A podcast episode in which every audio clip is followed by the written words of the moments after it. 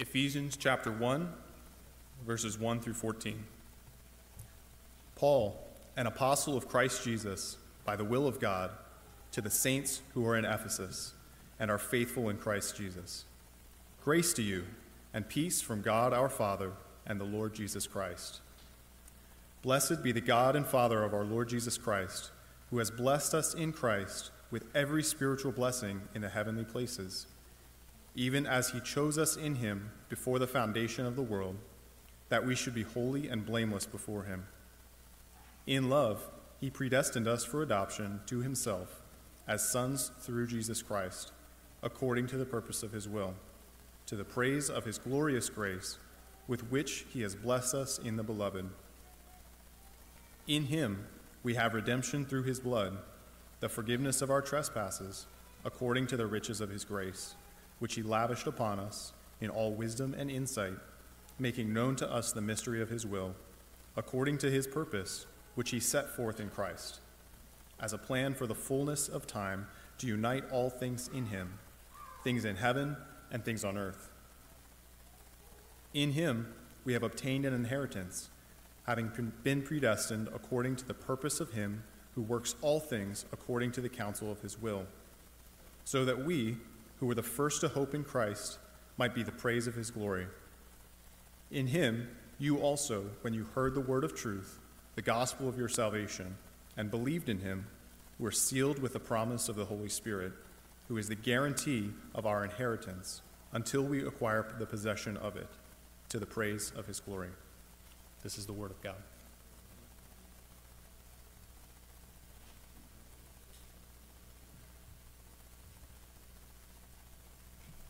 Well, before we dig into that passage this morning, let us go before our God in prayer and pray together the prayer that Jesus taught us in the Lord's Prayer. So let us pray. Our Father in heaven, hallowed be your name. Your kingdom come, your will be done on earth as it is in heaven. Give us this day our daily bread, and forgive us our debts as we forgive our debtors. And lead us not into temptation, but deliver us from evil. For yours is the kingdom and the power and the glory forever and ever. Amen.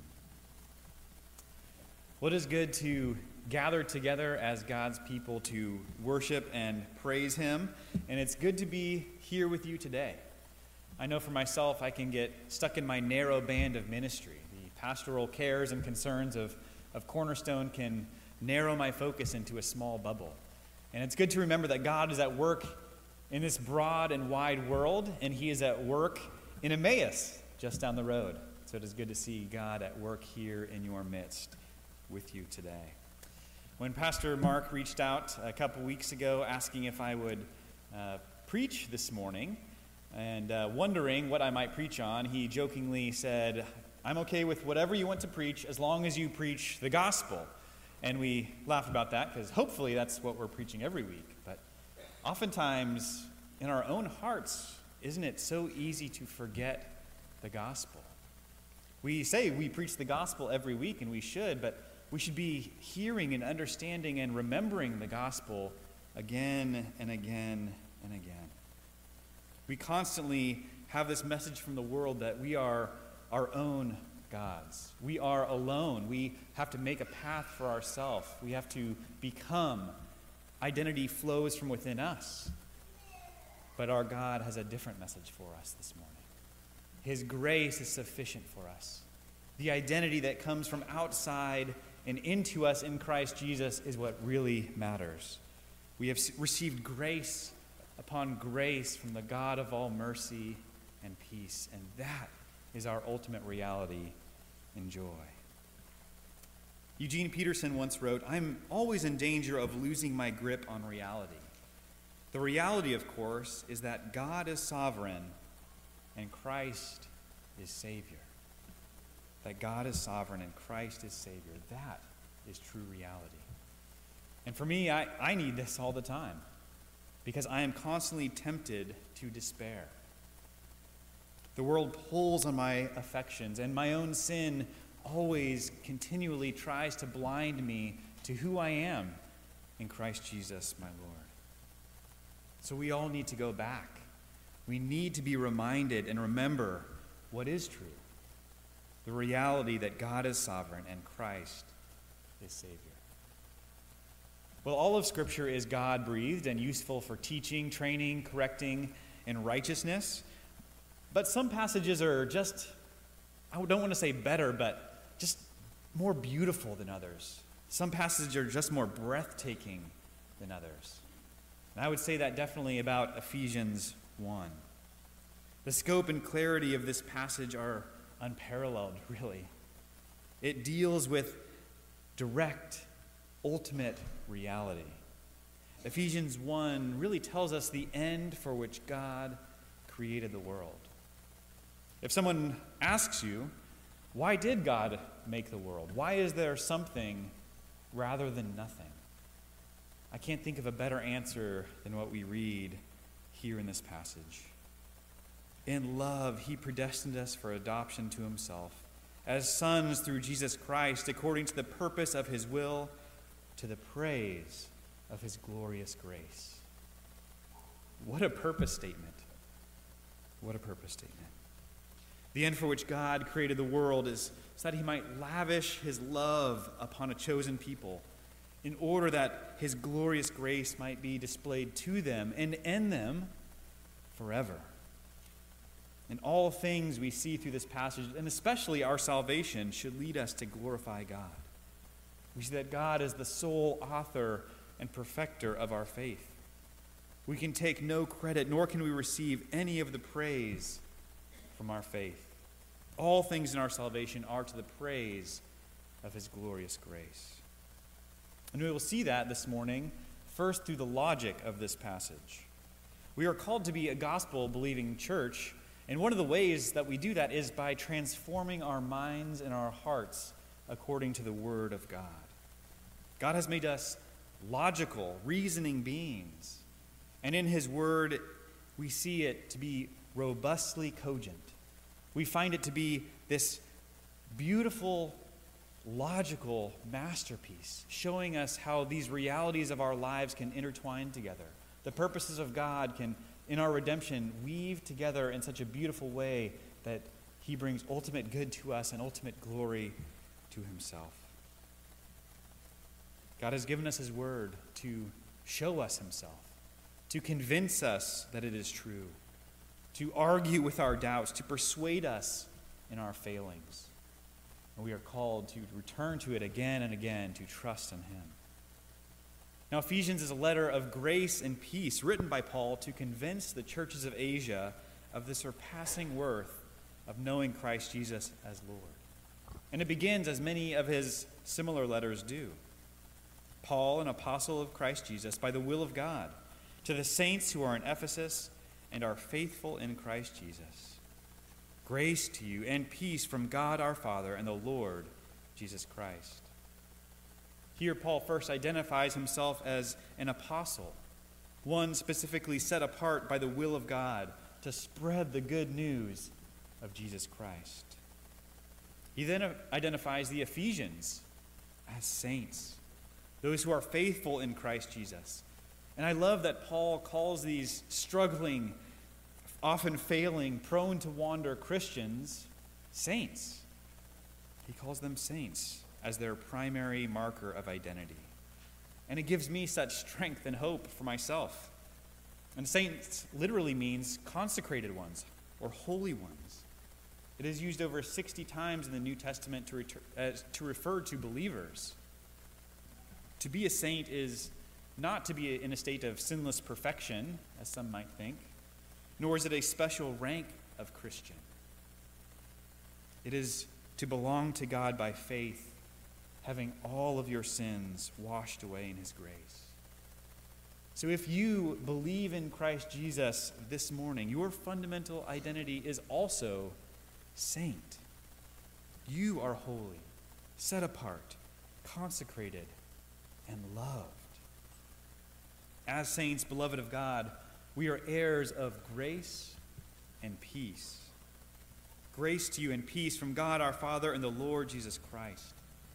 And this phrase, this sentence, is the exact same greeting that Paul gives and Romans and in 1st and 2nd Corinthians and Galatians, Philippians, Colossians, 1st and 2nd Thessalonians, and Philemon. Grace to you and peace from God our Father and the Lord Jesus Christ. That is the foundation of our hope. Grace and peace is a declaration from God about the status and reality of all those who believe in Him. Today in Christ, your status is grace. You have the free and unmerited favor of God. It is yours. You stand in a right relationship with God. To you belongs the surpassing gift of grace. And flowing from this grace, we have peace with God. Romans 5 begins, "Therefore, since we have been justified by faith, we have peace with God through our Lord Jesus Christ."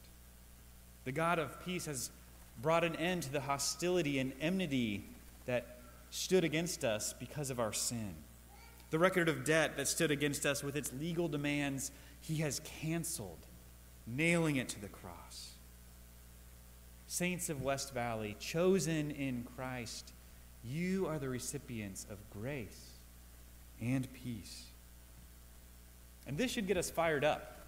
If this doesn't warm our heart, if this doesn't stir our affections, I don't know what can.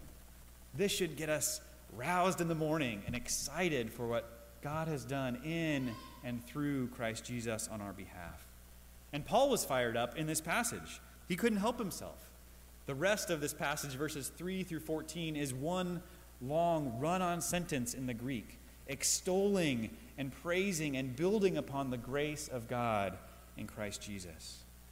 His mind was rapid-firing phrase after phrase, clause after clause, and nuance after nuance, expanding and expounding upon the grace that we have in Christ Jesus.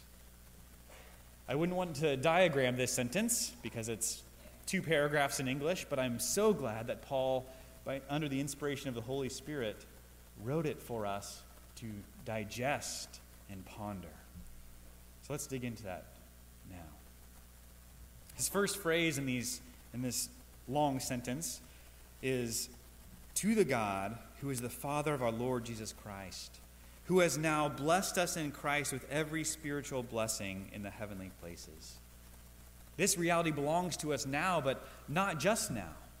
Paul here pulls back the curtain on eternity and shows us that he chose us for these things in him before the foundation of the world, that we should be holy and blameless before him. Our God is omnipotent. He is omniscient. He is omnipresent. He is the sovereign over all things. And we might say he's especially sovereign over our salvation. He chose us in Christ before he shaped the earth or flung the stars.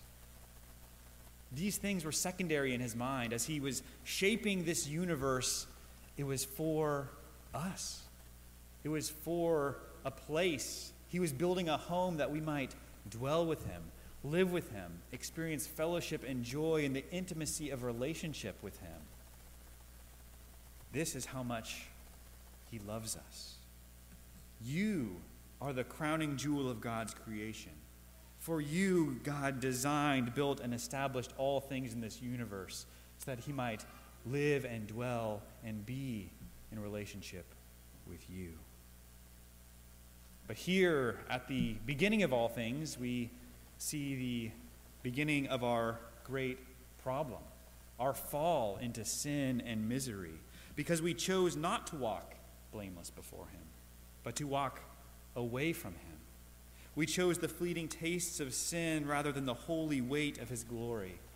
And this is not just a thing for Adam and Eve when they fell, but is transferred down to all of us. This is the condition of all of our hearts, that we seek the things of ourselves rather than the things of God.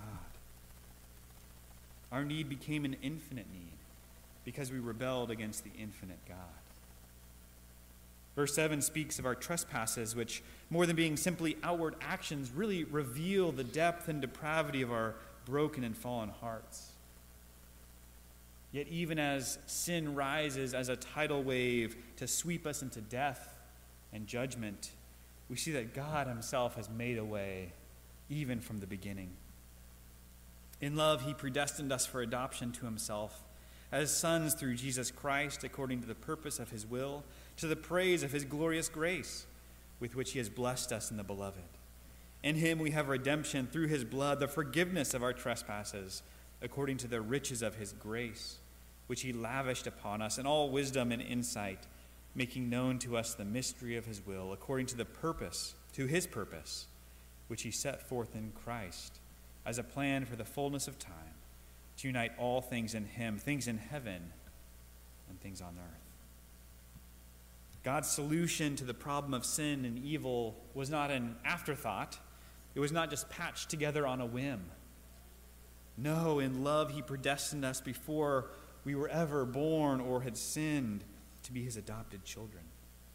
According to this will, we have redemption through the blood of Jesus, the forgiveness of our trespasses according to the riches of his grace, which he has lavished upon us.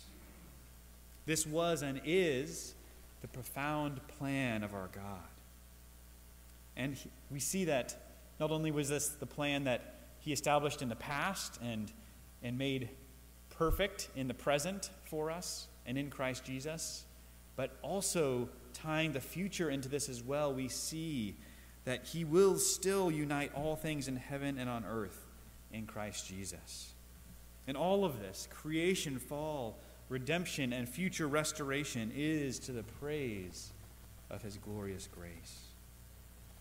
God's sovereignty at the beginning necessarily involves his sovereignty all the way to the end. And the debate, which often happens between Reformed Christians and other Christians, isn't really about if God elects, but how God elects. Debate is really about the basis upon which God elects his people. So the question is, who really has the ultimate choice in salvation? Is it God's choice, or is it our choice? And one common answer is that God chooses us because we first choose God. This is conditional election, the idea that God ordains because he foreknows a believer's choice of faith, or sees a condition in them that spurs his choice to choose them. But our answer from the Scriptures and from this passage is that we choose God because God first chooses us, because of unconditional election, because we know that our sin runs too deep, and there is nothing in us that could ever condition or make us good enough or pleasing to God, or to make us choose God apart from his intervening work. Jesus himself directly addresses this question in John 6. He said, "All that the Father gives to me will come to me, and whoever comes to me I will never cast out. No one can come unless the Father who sent me draws him, and I will raise him up on the last day." We see in this passage the beautiful reality that if the Father gives to Jesus, he will receive and save. But he does not say, "All that come to me, the Father will give to me," but rather, "All the Father gives to me will come." Logically, the choice of the Father comes first. Our choice is secondary and dependent upon his election. Only those whom the Father draws can and will come to him. Supernatural divine intervention is necessary for our salvation. Because as we just heard, our natural state is such that we would never come to him on our own. In fact, the Bible says we are dead in sin, children of wrath, apart from his Spirit regenerating and illuminating our hearts, and apart from the Spirit at work helping us to see Jesus and working with our wills, we would never choose to follow him, but we would remain dead in our sin. We cannot earn or merit God's favor, and therefore, eternal life is only through divine and supernatural grace. As we see in Romans 3 and 4, this justification, this being counted righteous before God, comes to us as an alien righteousness. Christ's righteousness imputed from the outside into us. In Ephesians 2:8, the next chapter directly after this one that we are in today, we read, "For by grace you have been saved through faith, And this is not your own doing. It is the gift of God, not a result of works, so that no one can boast. And this leads us to worship, does it not? Worship is the glorifying, exalting, boasting, and resting in our God, because he alone is the author and perfecter of our salvation. He alone draws us to himself when we were dead in our sins. He alone is worthy of all praise and glory and honor in our salvation. And this is what verses 12 and 14 of our passage direct us to the glory of God. And verse 6 shows us the pinnacle of that glory, the glory of his grace to undeserving sinners. God's glory in our justification, sanctification, and glorification in him is the underlying reality, the very fabric on which all else is built, and should be first and foremost in our hearts and minds. Several years ago, I was introduced to a new concept, the idea of augmented reality. I was out walking around the streets, minding my own business, and I noticed everyone was out on their phones. They were catching monsters, and Pokemon Go seemed to become an overnight sensation that gripped the world. This game where you could overlay the physical realm around you with your camera and GPS into a game, and it united people and brought people together to search for these monsters. And shortly after Pokemon Go was introduced, the Gospel Coalition published an article where they argued that it taps into something fundamental inside of all of us. It is so popular because it taps into the idea that we are a fractured world longing for community, and we are a flattened world longing for transcendence. They wrote, Pokemon Go taps into our longing for unity in a fractured world. For a moment, we are together, sharing the same physical space and playing the same game. Pokemon Go also taps into our longing for something beyond the flattened, rationalistic society of our age. Just for a moment, we feel the magic of the old mythologies and long for something beyond this present world. Did you catch that?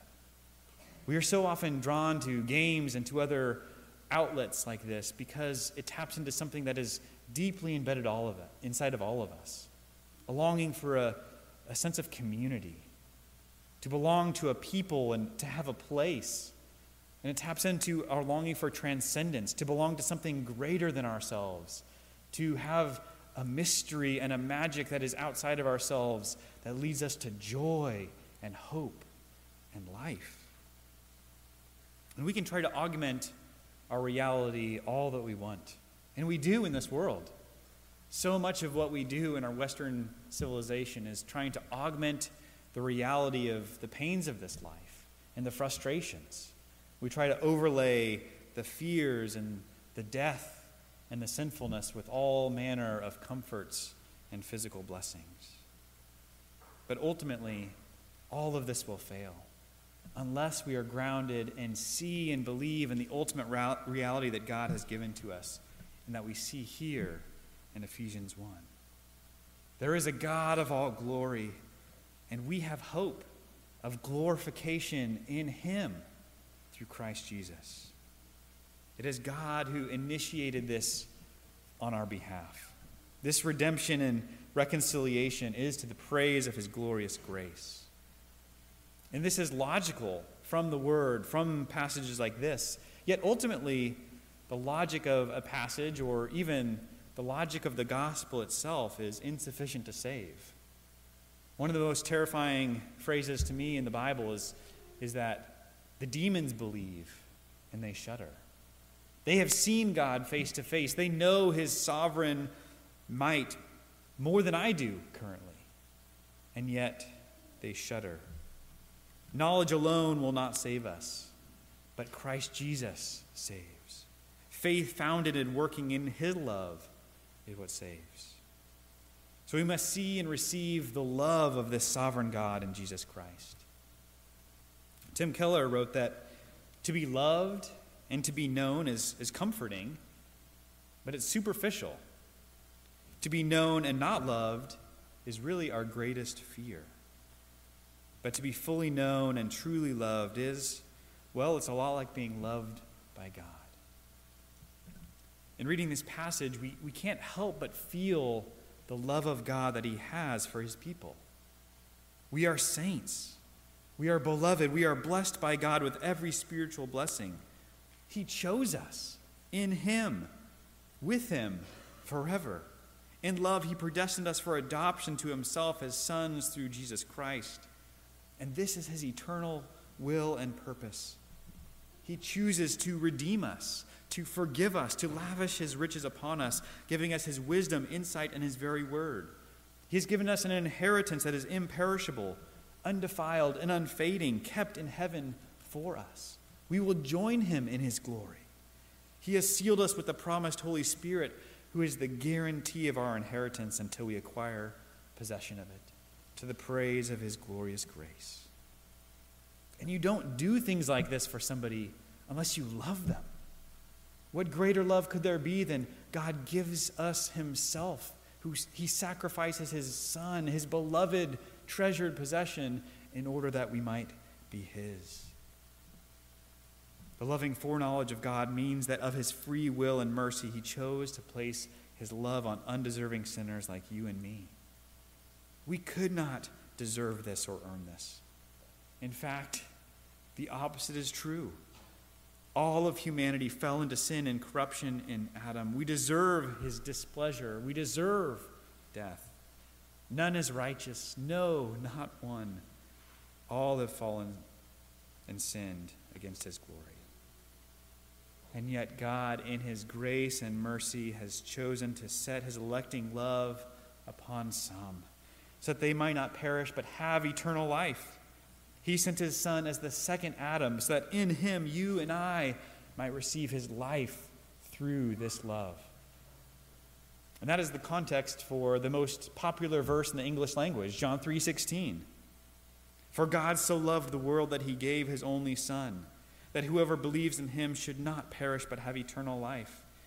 For God did not send his Son into the world to condemn the world, but in order that the world might be saved through him.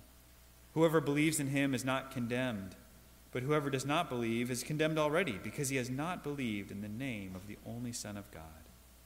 And this is the judgment. The light has come into the world, and people love the darkness rather than the light, because their works were evil. I think we really have a twisted view of God's love.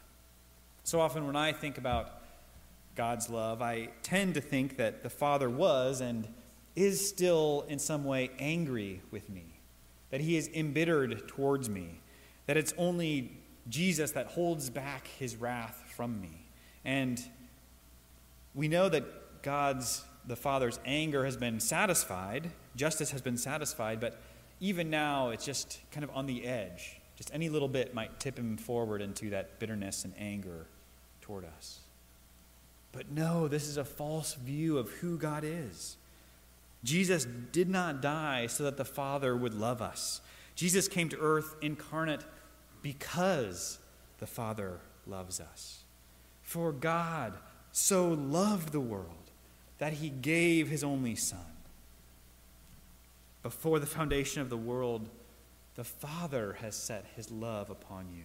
And Christ came to redeem you because of the Father's great love for you. And the Spirit is sent from the Father and the Son to comfort us, to encourage us, and to equip us in this love of God the Father. In 1 John 4:8, we know that God is love. Author Joe Thorn writes this: to say that God is love is not to romanticize his character or soften his holiness. In fact, the love of God means very little apart from his holiness and justice. The love of God is magnified in that he loves the unholy and pours out blessings upon those deserving just punishment for sin. The love of God is his effulsive benevolence toward you in Jesus Christ. It accompanies you as you walk through your afflictions, teaching you that God has not left you or forgotten you, nor does he intend to hurt you. His love means that he remains ever present and intends even these difficult days for your good. To say that he is love means that just as he is eternal and unchanging, so is his love. It does not waver, but remains constant in its perfection. You, on the other hand, grow weary of loving others, just as others grow tired of expressing love towards you. Your heart is not only small, but it remains corrupt. But the Lord's love is from everlasting to everlasting. What an amazing love that God has and is. We are called to look to our Heavenly Father, to receive His love, to trust in His heart for us. We are to remember His omniscience, that He is all-knowing and that He still loves us. He knows every part of you, every last thought, word, and desire, and He delights in you because of Christ Jesus. We are called to rest in the intimacy of the God who knows you and loves you. We are to remember His omnipotence, that He is all-powerful, and yet for you He veiled His power in weakness and humility, taking on a body like yours, a nature like yours. He died in your place as the substitutionary sacrifice for your sins, and He gladly gives of you His strength and power, His righteousness, and His kingdom peace. We are to remember His omnipresence, that He is everywhere with us. He sees you this morning. He knows what you are going through, and He is with you. Take comfort that He will never leave you nor forsake you. He will repay all of your pain and loss with the kindness of His love forever. It's amazing to me that in the vast ages to come, we will know nothing except His kindness and love and grace forever. This truth is beautiful. It is lovely, but it's so often hard to cling to in the storms of this life. When we experience trials and pains and suffering and loss, we need to verse ourselves and practice these things now so that when we go through these things, we have a strong anchor to hold to in times of doubt and pain and sickness. And we can think about what Paul himself is experiencing as he wrote this letter. He was in prison in Rome. All of his expectations had been shattered. He wrote to the Romans several years before, expressing his desire to soon come to them and to preach to them and then to travel to Spain to continue this mission work that God had put him on.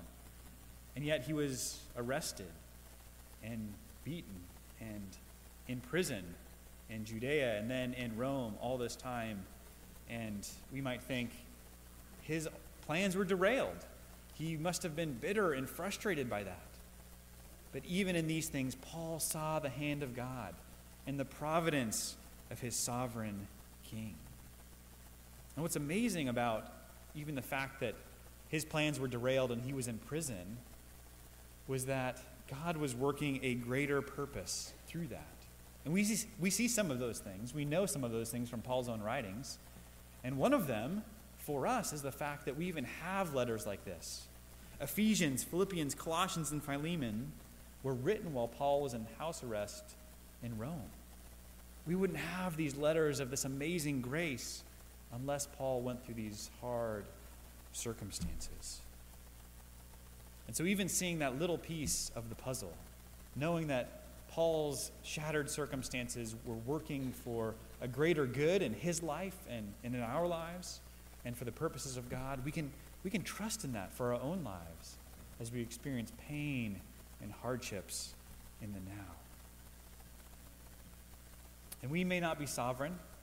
We may not be able to see the end from the beginning and rule and control and ordain all things, but we know the one who is. And we are made in His image to reflect Him in this world. So my charge to you this morning is that this starts now. As the church, that we are to display His love, His presence, and His power to the world. This is our great calling. The saving grace of our sovereign God is meant to propel us into the world with this hope. Your friends and your family, your co-workers and neighbors are living in an augmented reality, in a reality augmented by the world, the flesh, and the devil. And we have the glorious purpose of spreading the good news of the true reality, We are to use our logic and our love to witness to a lost and broken world. We are called to be lights in the darkness, planting seeds of hope that will be watered and quickened by the Spirit. God has saved us in this beautiful gospel grace. He has equipped us so that we might display this grace boldly and make disciples in His name. And again, we don't do this in our own strength. We do this through Christ Jesus, the author and perfecter of our faith. The end for which God created the world is that He might lavish His redeeming love upon His chosen people, in order that the glorious grace of Christ might be displayed in us and through us forever. So do not lose your grip on reality. In love, your Father has predestined you for adoption to Himself through Jesus Christ, according to the purpose of His will, to the praise of His glorious grace. Let us pray.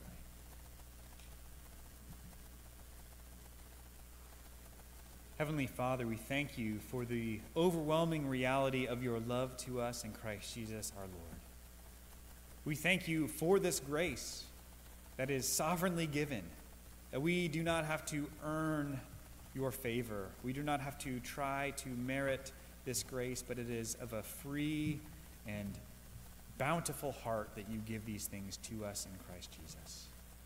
Father, I pray that we would meditate on these things, that we would study Your word, that we would run to You again and again and again and remember the grace of the gospel that is ours. Lord, we are a forgetful people. We so often get lulled to sleep by the cares and concerns of this world. We see shiny things around us and cling to those for our hope. But Lord, tear us away from the affections of this life and this world.